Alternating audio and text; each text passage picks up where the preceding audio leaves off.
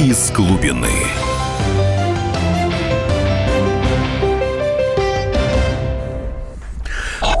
Наша справка. Григорий Михайлович Роченков родился 24 октября 1958 года в Москве. Окончил химический факультет Московского государственного университета имени Ломоносова по специальности химическая кинетика и катализ. Работал в антидопинговом центре в Канаде, по возвращении в Россию в компании нефтехимического профиля. В 2005 году стал исполняющим обязанности директора антидопингового центра. Сестра Григория Роченкова, трехкратная чемпионка мира по бегу Марина Роченкова, была признана виновной по статье «Незаконный оборот сильнодействующих или ядовитых веществ в целях сбыта». Суд первой инстанции приговорил Родченкову к полутора годам лишения свободы, но после кассационной жалобы срок заменили условным наказанием. В преступлениях, связанных с допингом, незаконное распространение Родченков обвинялся еще в 2011 году, но тогда ему удалось избежать наказания. По словам Родченкова, он был прощен, так как сыграл решающую роль в успехе России на Олимпиаде в Сочи. Указания Родченков, по его собственному признанию, получал от Министерства спорта России, которое разработало так называемую допинговую программу. Получил он ее за две недели до Олимпиады в Сочи. В списке фигурировали фамилии спортсменов-претендентов на награды с указанием индивидуального графика каждого. Если кто-то из них выигрывал медаль, их пробу мочи надо было подменить. По данным, приведенным «Нью-Йорк Таймс», 15 спортсменов из допинговой программы завоевали в Сочи награды, то есть почти половину собранных в России медалей. После Олимпиады Родченков был награжден Орденом Дружбы. Награду вручал президент России Владимир Путин. Через несколько недель после бегства Родченкова в России один за другим умерли сначала председатель исполнительного совета Российского антидопингового агентства Вячеслав Синев, а через неделю и бывший исполнительный директор агентства Никита Камаев. Добрый вечер. Ну, мы вот так резко вкатились в эфир, да, программа «Из глубины» в студии Дмитрий Стешин э, и Егор Холмогоров. Здравствуйте. Мы обсуждаем олимпийский скандал, первая новость, да, наверное, новость дня, э, несчастного Родченко, сбежавшего из России. И, как говорится, на колу мочала, начиная сначала, и уже э, поговаривают, что отечественная сборная может быть полностью отстранена от зимних игр э, в Пхенчхане 2018. Э, бывший глава Московской антидопинговой лаборатории Григорий, Григорий Родченков передал Международный олимпийский комитет новые данные о массовом потреблении допинга в России. Тут короткая справка, которую мы сейчас прослушали, она вот лучше всего, наверное, лучше всяких слов говорит о наших с Егором слов, говорит о том, вообще какое чудовищное кубло сплелось в нашем так называемом большом спорте, спорте больших достижений. Ну, понимаешь, в чем проблема? Проблема в том, что вряд ли в спорте больших достижений а, Америки или в спорте больших достижений Китая сплелось что-то иное. Нет, там то же самое, абсолютно. Ну, там абсолютно то же самое, но при этом в данном случае, а, как сказать, мы имеем дело с избирательным правосудием, то есть мучат Россию мучат Россию по политическим причинам. Так что действительно вот уже стоит вопрос, не отстранят ли нас от игр в Пинчане. Вот. Я уже, под, я уже шучу, что, по всей видимости, тогда-то весь мир и узнает, зачем Ким Чен Ыну нужны были, север, э, были ракеты что, что как бы не оказалось, что в случае, если Россию отстранят, выяснится, что вообще Корейский полуостров в целом не очень подходит для проведения а, Олимпийских игр. Ну, и я лично плакать не буду. Тревожное место, да, да? Да, я лично плакать не буду, потому что, конечно, вот эта игра без правил, которая началась против нашего спорта, это игра без правил, которая началась против, в общем, нашего престижа а государственного, а это ну, не то, что должно быть терпимо. Что-то, если как бы мы позволяем с собой подобным образом обращаться, значит, мы слабые. Если мы слабые, то, ну, как бы с точки зрения, по крайней мере, нынешнего политического нетшанства, которое вообще везде у всех главенствует, э, ну, значит, так нам и надо. Если же мы э, заставим всех пожалеть о том, чтобы что подобным образом с Россией обращаются, ну, значит, мы молодцы. К сожалению, как бы аргументов типа «а вы сами такие» явно недостаточно. Ну, помнят, наверное, все, что в прошлом где-то летом какие-то были вскрыты массовые как бы да, хакерские да. атаки а, и длинный список спортсменов, которые, в общем, фактически под по разрешению этой самой ВАДА получали допинг, То есть, фактически, что называется, а, как сказать, э, люди на химии в законе. Вот. Но, тем не менее, никаким переменам, никаким скандалам, никаких отставкам в западном спорте этот факт не привел. Отсюда следует, что, в общем, игра будет в одни ворота, ну и э, в этой ситуации, видимо, нужно уже как, э, играть какими-то другими способами. Ну, Егор Станиславович, я вот считаю, что это не спорт уже давным-давно, да, это что шоу-бизнес. Нам, нам греки такого не завещали, на самом деле, не завещали нам гармоничное развитие покидал копье, а послушал какого-то философа, да, сам что-то написал. Вот. А, когда, а когда ты упоротый химией биоробот, а, не знаешь ничего, и тебя выбрасывают на помойку уже в 25 лет, совершенно искалеченного там нравственно, физически и так далее, и ты все свои призовые деньги, если ты их смог получить, а, тратишь уже на таблетки, вот, это не спорт. В я 7... с этим полностью согласен. В 70-х я интересовался процессом, в 70-х годов это началось, когда вот в так называемый олимпийский спорт пошли деньги брендов, вот, известных спортивных, а, выяснилось вдруг, что это хороший чек на этом рынке, да, вот у продавцов разного снаряжения. А потом а, подключились фармацевтические компании, и мне кажется, вот с тех годов это все соревнования каких-то химиков и биохимиков. Ну, я этот секрет узнал, сейчас скажу, где-то году в 96-м или 97-м. Я работал охранником в Институте физкультуры. Это было такое очень странное место. И вот тогда вот такая прям небольшая антидопинговая лаборатория располагалась именно там. И вот uh-huh. эта девочка, которая там работала, ну вот у нас тут с допингом борется, и с антидопингом борется. Так что у нас тут все вот сразу. заниматься этим да. можно вечно, да? Совершенно верно. То есть э, я как бы подумал, а, вот оно в чем дело. Ну, в общем, это на самом деле абсолютно логично, потому что большинство нынешних спортивных дисциплин, в общем-то, ну, подошли к пределам человеческих возможностей реально, либо за них э, перешли. Дальше либо какие-то генные мутации, в которые я, честно говоря, не очень верю, либо вот накачивание химии.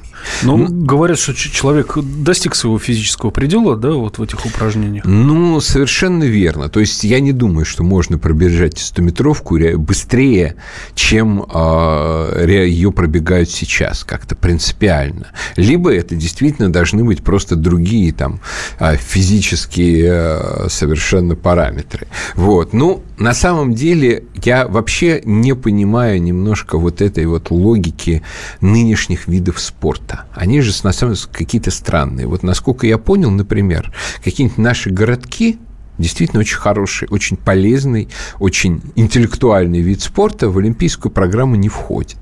Зато входят какие-нибудь совершенно нелепые просто, на Керлинг. мой взгляд. Там, Со шваброй, мне кажется, а, уже днище просто. В общем, в общем, да. И там еще, еще постоянно что-то такое вот придумывают. То есть а, при этом это все какие-то, я бы сказал, очень непрактичные виды спорта.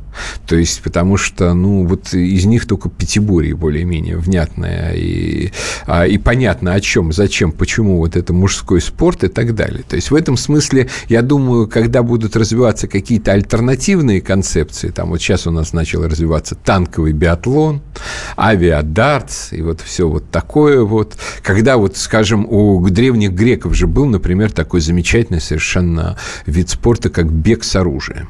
Вот сейчас угу. никакого как бы бега с оружием не предполагается. Там бегают какие-то там люди, косящие под инвалидов, но при этом накачанные тоже, вот что называется, стероидами, только так. И э, я думаю, что в будущем человеку, и сейчас мы будем уходить на а, рекламу, а потом я доскажу свою мысль. У меня на самом деле есть одна принципиальная, очень важная мысль, в чем еще, ну, как бы ошибка вот а, олимпийских видов спорта, которая заложена была исходно в саму вот идею Олимпиад, как ее создавал Пьер Кубертен. Оставайтесь с нами на связи. Из глубины. Будьте всегда в курсе событий. Установите на свой смартфон приложение «Радио Комсомольская правда». Слушайте в любой точке мира. Актуальные новости, эксклюзивные интервью, профессиональные комментарии – Доступны версии для iOS и Android. Радио «Комсомольская правда». В вашем мобильном. Из глубины.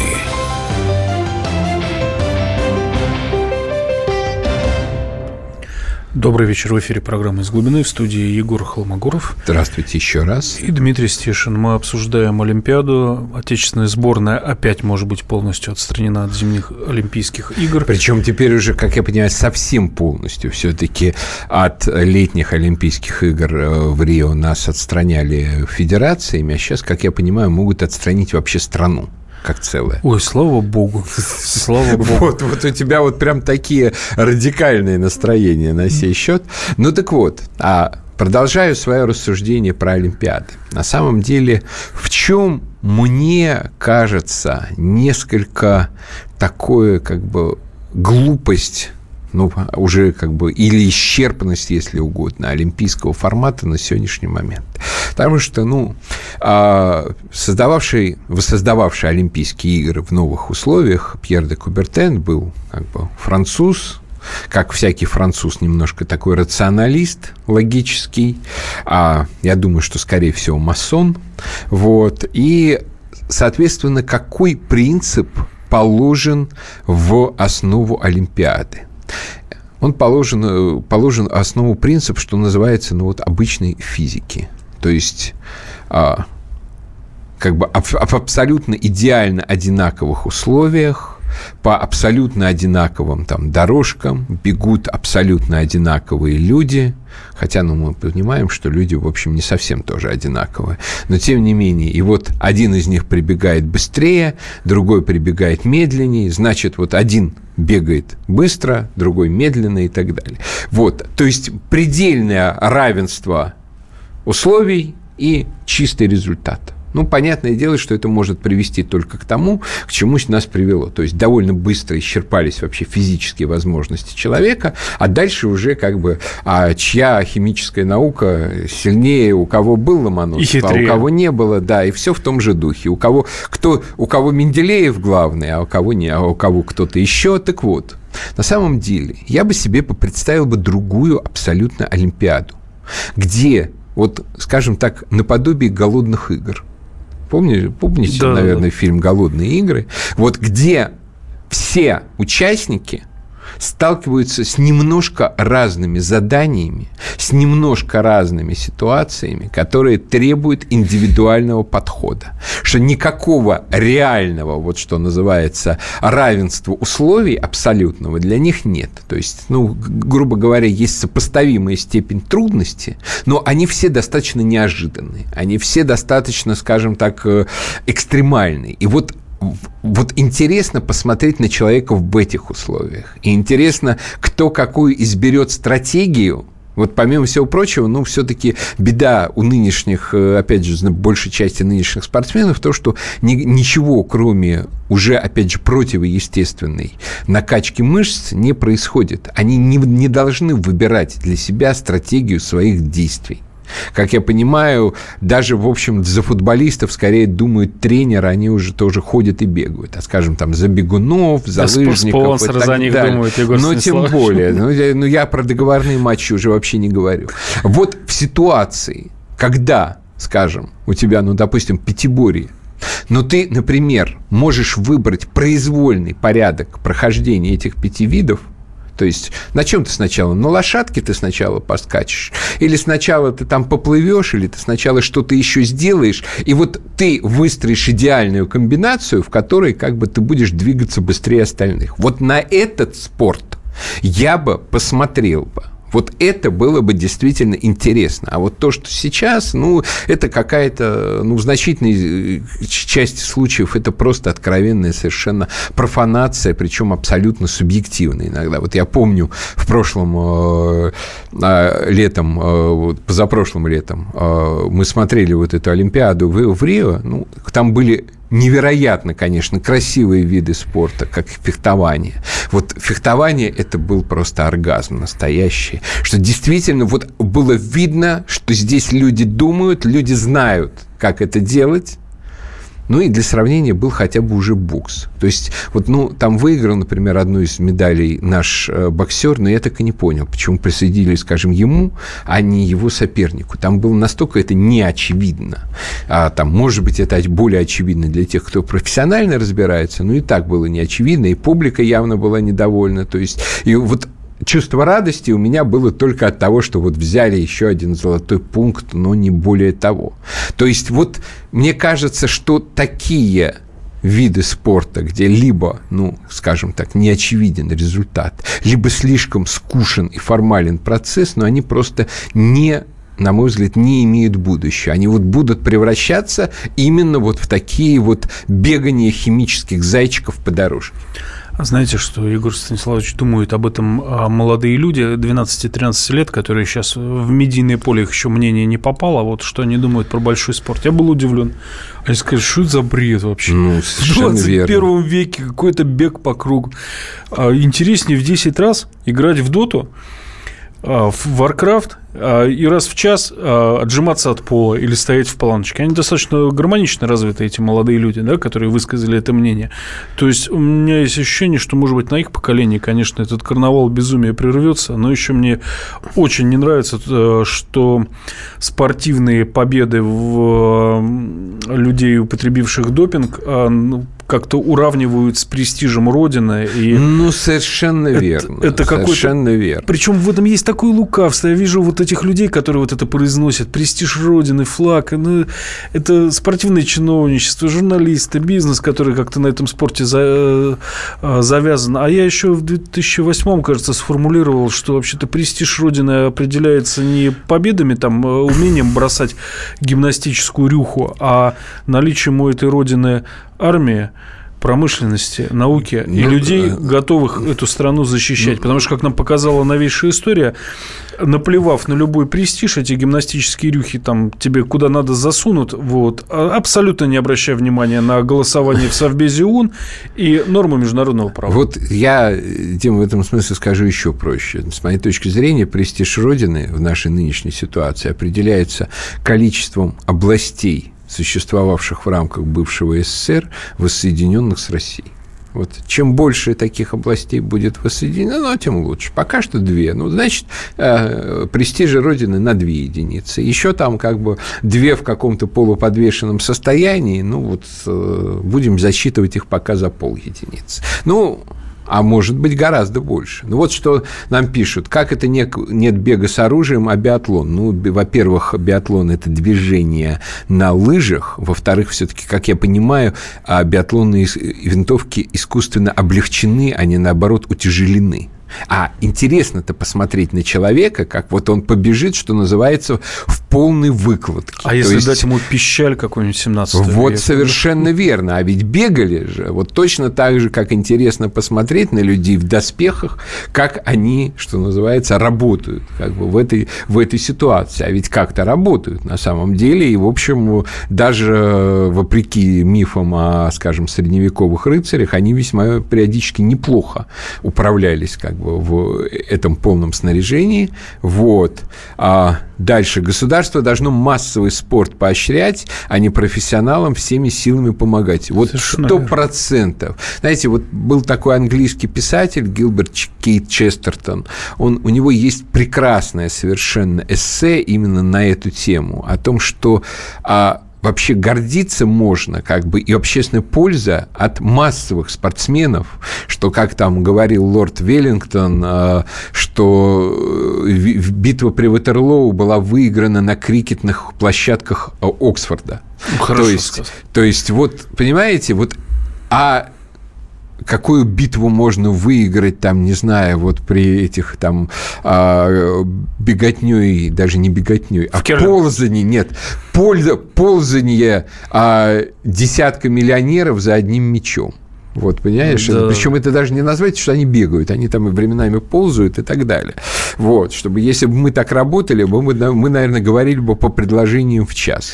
Ну вот э, было такое контрмнение, да, мне высказали читатели, что э, на самом деле это все равно сплачивает нацию, вот эти победы, что флаг, как бы вот он реет гордо, мы смотрим на него и понимаем, что это наш флаг.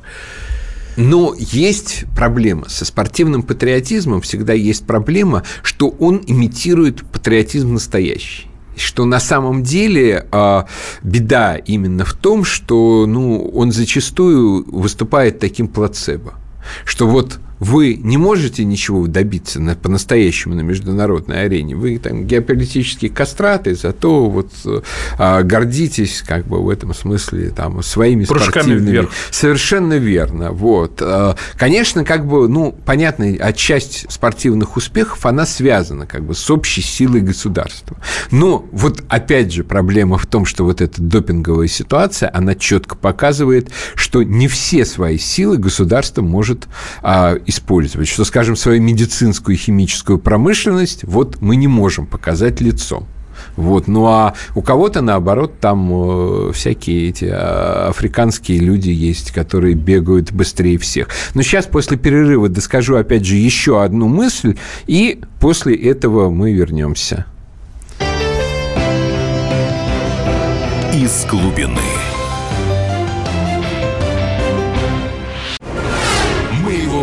Сделали. Скорее качай мобильное приложение «Комсомольская правда» для iOS. Фото, видео, статьи и прямой радиоэфир. Крупнейший новостной сайт в вашем кармане. Доступны версии для iPhone и iPad.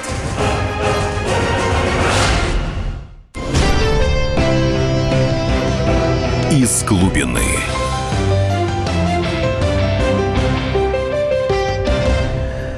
Добрый вечер. В студии Егор Холмогоров. Здравствуйте. И Дмитрий Стешин. Мы обсуждаем Олимпиаду. Сейчас мы перейдем к Украине, да, к Украине в исторических границах. Такая хайповая тема, как сказал Егор Станиславович.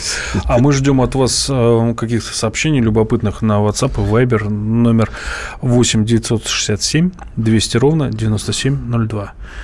Ну, закончим с Олимпиадой, да? Да. Ну, на самом деле, на самом деле, я вот тут придумал некоторую страшную месть американцам, которые все придумали, вот как бы это уничтожение российского спортивного престижа, вот, а которые и в результате, скажем, в Рио наполучали себе столько медалей, что уже просто Леонид Ильич Брежнев постеснялся бы такого количества. Вот. Так вот, на самом деле э, страшная месть состоит в следующем. Не пытаться любой ценой там, нам занять там, первое, второе место и так далее. Там. Сейчас нам этого реально не дадут сделать. А сделать так, чтобы американцы тоже теряли и теряли медали.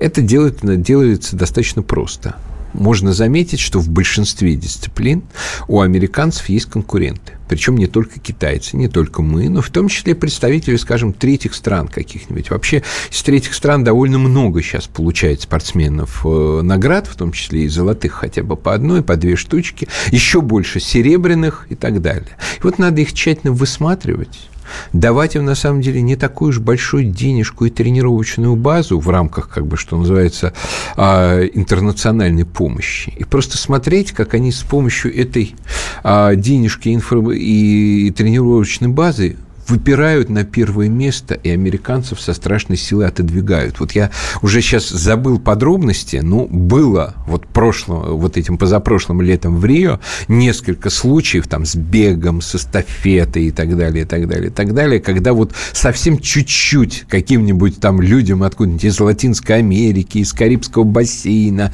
из Африки и так далее не хватало, чтобы сдвинуть американцев с первого места. И вот если вот эту страшную месть осуществить как следует, то можно вот потом радостно смотреть, как по реке плывет труп врага. Вот. Ну, будем, а, будем вот ставить еще, на... прямо я смотрю, очень эмоциональные у нас сегодня читатели. Вы совершенно правы. Большой спорт – это безумие. Жена тренер, трое детей спортсмены, двое из них чемпионы России. Вот так вот. То есть человек Чуть-чуть. настрадался, вот что называется, сам. Вот. Приятно слушать здравый взгляд на этот бред. Олимпийские игры. Ну, Олимпийские игры, как мы еще раз подчеркнем, не бред. Вот в Древней Греции они были очень хороши. Когда ты вот вышел, посмотрел немножко там на какой-нибудь Панкратии, это такую борьбу пополам с кулачным боем, где, например, участвует такой а, атлет по имени Платон, а потом угу. выясняется, что этот Платон становится философом, учеником Сократа, ну, вообще вот величайшим философом. Концепция гармони- гармоничного совершенно развития. Совершенно верно, совершенно верно. Вот. А, там интересный взгляд. Жертвы спортсменов, принимающих допинг в спорте, могли бы нас приблизить к эталону совершенного человека.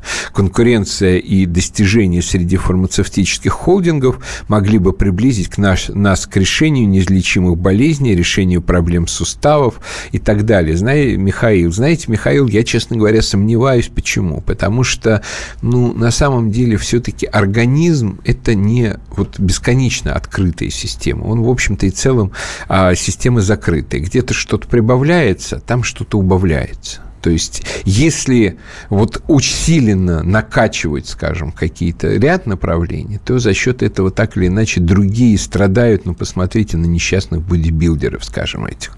Вот. То есть, а, я боюсь, что вот именно допинговое развитие медицины, оно ведет человека в целом по ложному пути что, грубо говоря, это придание ему каких-то искусственных усилений вместо того, чтобы ну, выравнивать э, а, организм до определенной нормы, до, своей, до его баланса, который в нынешнем нашем мире и без того глубоко там нарушен из-за холестерина, там, из-за сахара, из-за всевозможных токсинов, которые мы в страшном количестве жрем и так далее. Там, а, там, является ли Олимпиада в Солт-Лейк-Сити с ее двойным награждением фигуристов и сдачи биатлонистов ключевой точкой сдачи, после которой РФ получила и позор, и войну? Ну, вполне вероятно, вполне вероятно, да, это был очень позорный момент, я прям очень тогда переживал. Чем Россия может ответить, если нас отстранят от участия в, ноше, в новой Олимпиаде? Как я уже сказал, а, я бы получил бы удовольствие, если бы отвечали отвечали не мы, а товарищ Ким Чен Ын. Вот. Мое мнение такое, надо убрать Родченкова, он конченая мразь, и нечего его жалеть. Ну, вообще, как бы действительно изменников такого класса, на мой взгляд, надо домой деле, привозить, мне э, кажется, да? да, как бы слишком сильно жалеть их не надо, это, это совершеннейший факт. Ну, вроде бы на все вопросы. А, Егор сам спортом занимается? Конечно, нет, я читаю книжки. Вот. Ну, смотрите, про позор и войну. А, событие, неприятное событие, да, последних суток. А, вероятной целью проникновения в Российскую Федерацию украинского дрона назвали шпионаж. Сегодня ночью беспилотник пересек границу, двигался он достаточно быстро для беспилотника 130 км в час, но его все равно наша радарная система засекла, и только где-то после полудня появились какие-то выводы. Например, Председатель Комитета Совета Федерации по обороне и безопасности Виктор Бондарев расценивает э, нарушение воздушного пространства нашего как провокацию. Правда, он не, не склонен видеть во всех этих действиях третьих стран руку Госдепа, но... Ну, почему же Госдеп? ЦРУ. А ЦРУ вы уточняете, да, Игорь Станиславович? Ну, что, что происходит? Да, давайте как бы поговорим на вторую тему. Нас просили поговорить. Такая странная тема, которая вытекла из э, сначала моего интервью «Комсомольской правде» на 7 ноября – где я довольно подробно, скажем, меня попросили сказать, сказать вот, вот что было бы, если бы дедушку Ленина схватили, скажем, например, юнкера бы и расстреляли где-нибудь 24 октября 1917 а, года, и революции не случилось. На Выборгской стороне, да. наверное. Да? А я э, человек как бы простой. Мне как бы задали вопрос, я честно отвечаю, потому что в этой области у нас существует множество мифов, которые создавались, с одной стороны, а, в советское время, с другой стороны, во время постсоветское, просто на зло, вот что называется, либералам. Одно же время у нас либералы себя продавали прежде всего как освободители от коммунизма. Они, правда, освобождали почему-то нас не столько от коммунизма, сколько наши карманы от денег. Ну и, соответственно, отсюда выросла встречная известное такое общественное настроение, которое лучше всего выразился, выразилось в нацбольской формуле «Сталин, Сталин, Берия, ГУЛАГ». Завершим реформы так, Сталин, Берия, ГУЛАГ. Почему-то люди искренне воображали, что вот э, в ГУЛАГ это такое место, куда отправляют коррупционеров э, и так далее. А знаете, где я первый раз увидел вот это? Где? В туалете в, в Ханкале, в лагере десантников, да, 2003 год в Чечне. Вот совершенно верно. Но дело в том, что ну, никто не сажал ни либеральных, ни нелиберальных реформаторов в ГУЛАГ. Это кто-то, это, что называется, в какой-то момент сочинили. Но, во всяком случае, я дал комсомоль, комсомолке честный ответ, а, состоящий в том, что вообще все было бы вполне вероятно неплохо бы. Но понятно, что если бы царя не свергли бы, все бы вообще было бы идеально. То есть, на самом деле, не прервавшееся органическое развитие России, это было бы очень хорошо, и действительно Россия бы расцветала, и мы бы, в общем, достигли бы всех тех достижений, которые достигли бы и так, ну и еще плюс много чего к этому. И не такой чудовищной ценой. Вот. А, но даже если бы, скажем, удержалось бы временное правительство, и в этом случае, ну, такой катастрофы, которую мы получили по совокупности там, советского и постсоветского периодов, на самом деле тоже бы не было. Потому что, ну вот зададимся простой вопрос. Я очень не люблю этих февралистов. Я очень не люблю тех, кто сверг монархию, кто был хоть как-то к этому причастен, но при этом мифа о том, что вот большевики а, избавили нас от этих нехороших людей и как бы принесли как бы некое благо, это тоже абсолютная выдумка. Ну, не стал бы товарищ Савенков проводить там, коллективизацию, уничтожая там, десятки, сотни тысяч крестьян. Не стал бы генерал Деникин подписывать там списки на расстрел, на расстрел фактически вслепую из сотен, из сотен имен. Не стал бы даже омерзительнейший Милюков там э, сносить церкви, расстреливать священников, скрывать мощи и так далее. И вот э, как после того, как я об этом написал, ко мне приехал Первый канал э, для программы «Воскресное время», я дал интервью, вот, показали из этого интервью буквально пару строчек, но, тем не менее, вот как-то ведущий э, очень эмоционально все это дело Валерий Александрович Фадеев очень возбудился и начал говорить, что да вот нет, уже начала разваливаться страна, вот уже Украина уже с лета 1917 года начала готовиться к отделению от России и так далее. Ну, а я человек простой. Я задался вопросом, хорошо, давайте представим, что это так. Давайте прикинем. На лето 1917 года а Временное правительство готово было общаться с украинскими сепаратистами по э, возможности объявления автономии, не отделения от России, просто автономии. Они уже вылупились и окуклились из кружков э, да, изучения но они собра... языка, да? да, они собрались там в такую как бы небольшую раду, в общем, уже стали фантазировать, что вот они сейчас вот добьются себе какой-то независимости или чего-то еще, но тем не менее. Временное правительство сказало, хорошо, мы готовы с вами говорить об автономной Украине в составе Волынской, Киевской, Полтавской, Сумской и Черниговской губерний. Все. Угу. То есть, другими словами, вот даже представим себе, что действительно вот временное правительство разваливает совсем все. И вот эта вот автономная Украина объявляет независимость от России. Она объявляет о ней вот в таких вот границах, без Одессы, без Екатеринослава, без, понятное дело, Донбасса, без даже Кривого Рога, без Харькова, ну, о Крыме вообще речь не шла. Государство Лесота на да, теле многострадальной ЮАР. Да? Ну, сейчас мы вернемся да. после перерыва и дальше продолжим эту тему. Из глубины.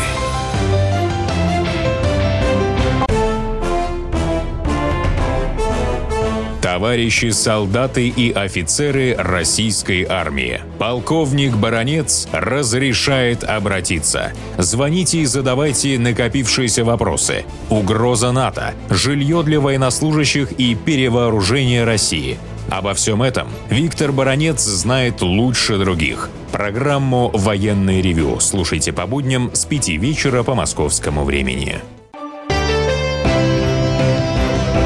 Из глубины.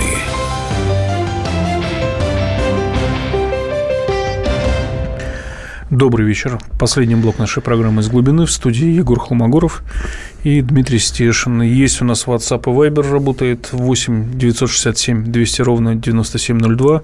Ждем каких-то ваших сообщений, а мы... Да, продолжаем обсуждать, да. вот что называется, сравнительную цену там даже совершенно безобразного там временного правительства и совершенно прекрасных большевиков. Вот. То есть, вот представим себе, что, что случилось самое страшное. То есть, вот никто там, ни, ни Керенский, это, этот негодяй, там, ни, в общем, хороший, достаточно благородный человек, генерал Корнилов, не удержали страну, все рассыпалось, и вот Украина отделилась в границах вот этой украинской автономии. Представим себе, как бы там развивались бы события. Она без моря. Она окруженная с двух сторон. Ну, Польша, которая, конечно, стала бы независимой страной, и России.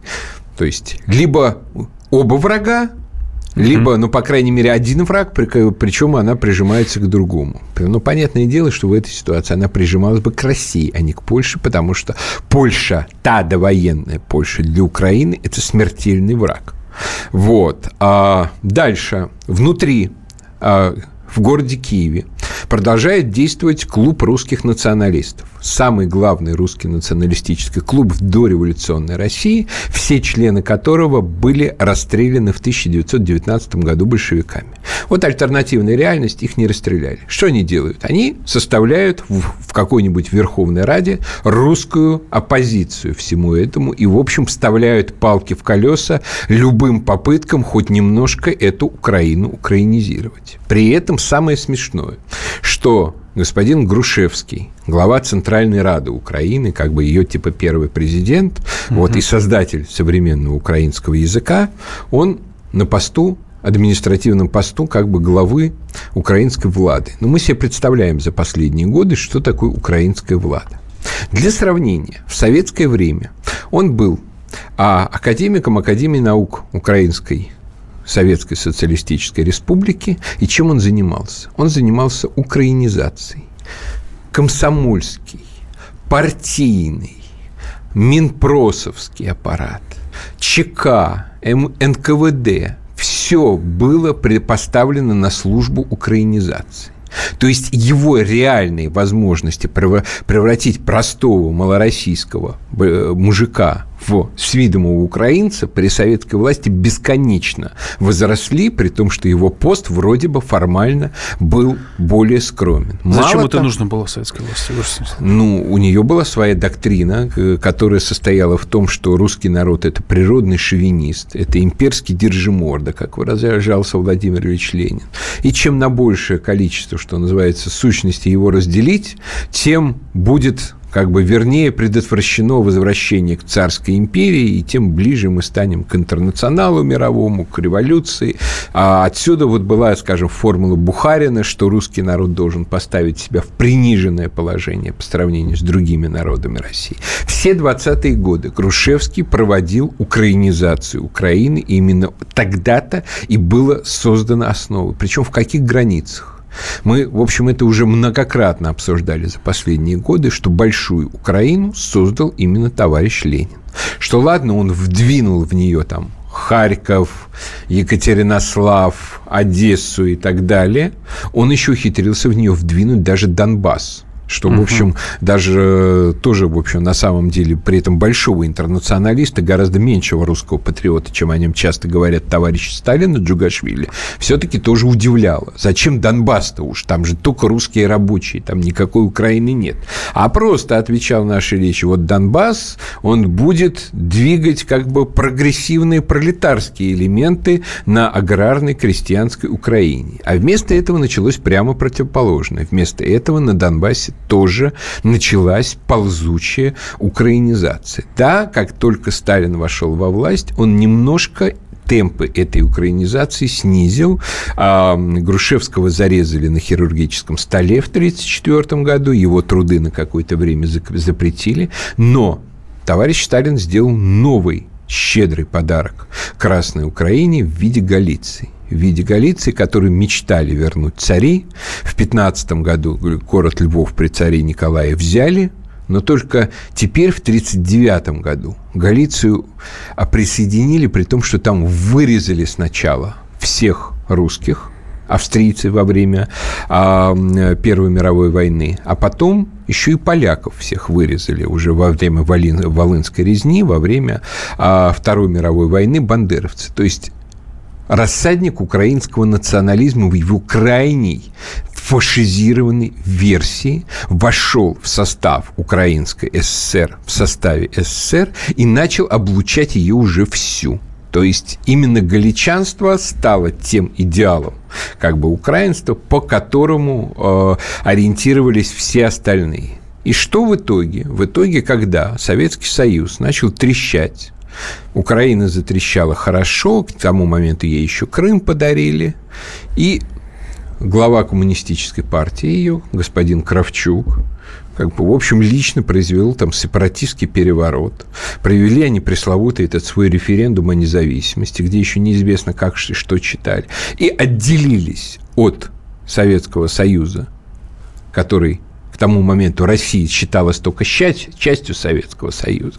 Вот, при том, что, по сути, это была территория России. В этих огромных границах с невероятным просто фанатизмом по части украинизации, а с нечеловеческой просто ненавистью к России и со всеми международными правами, которые, ну, и вот возникает вопрос. Вот как бы был, была такая реклама а, в 90-е годы. Зачем платить больше?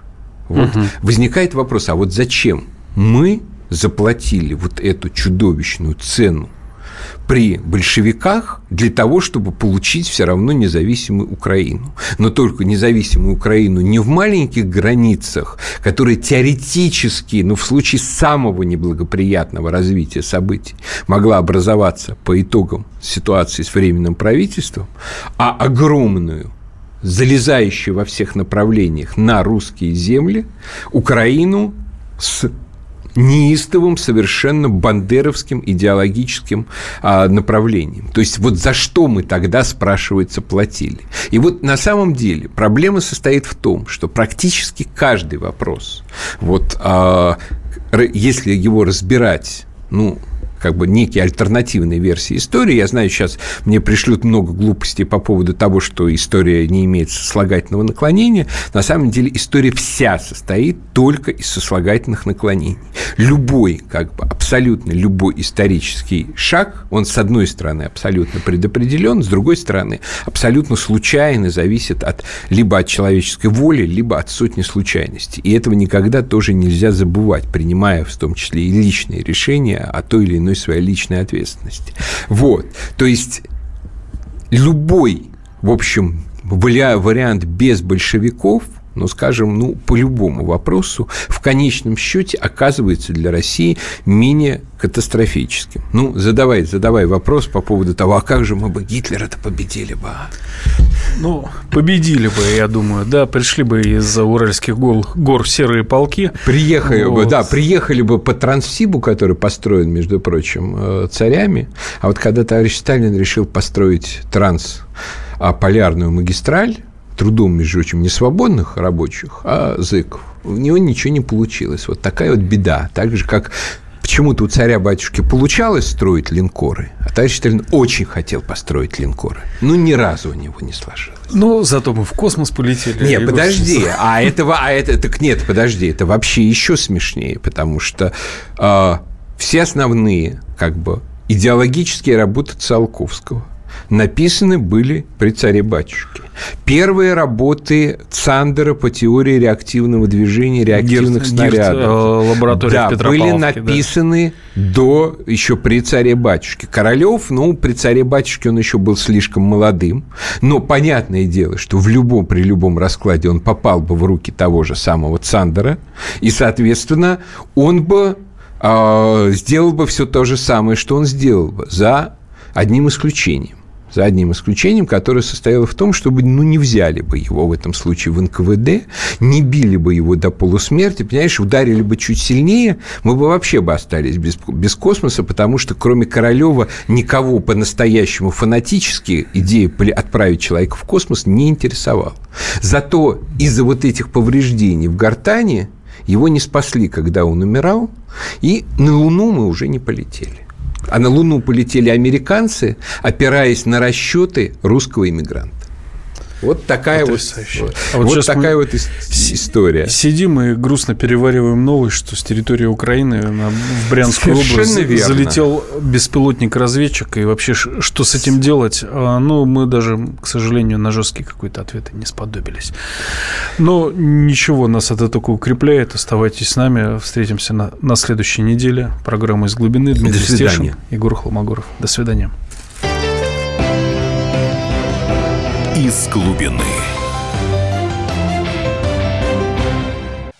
Товарищ адвокат! Адвокат! Спокойно, спокойно. Народного адвоката Леонида Альшанского хватит на всех. Юридические консультации в прямом эфире. Слушайте и звоните по субботам с 16 часов по московскому времени.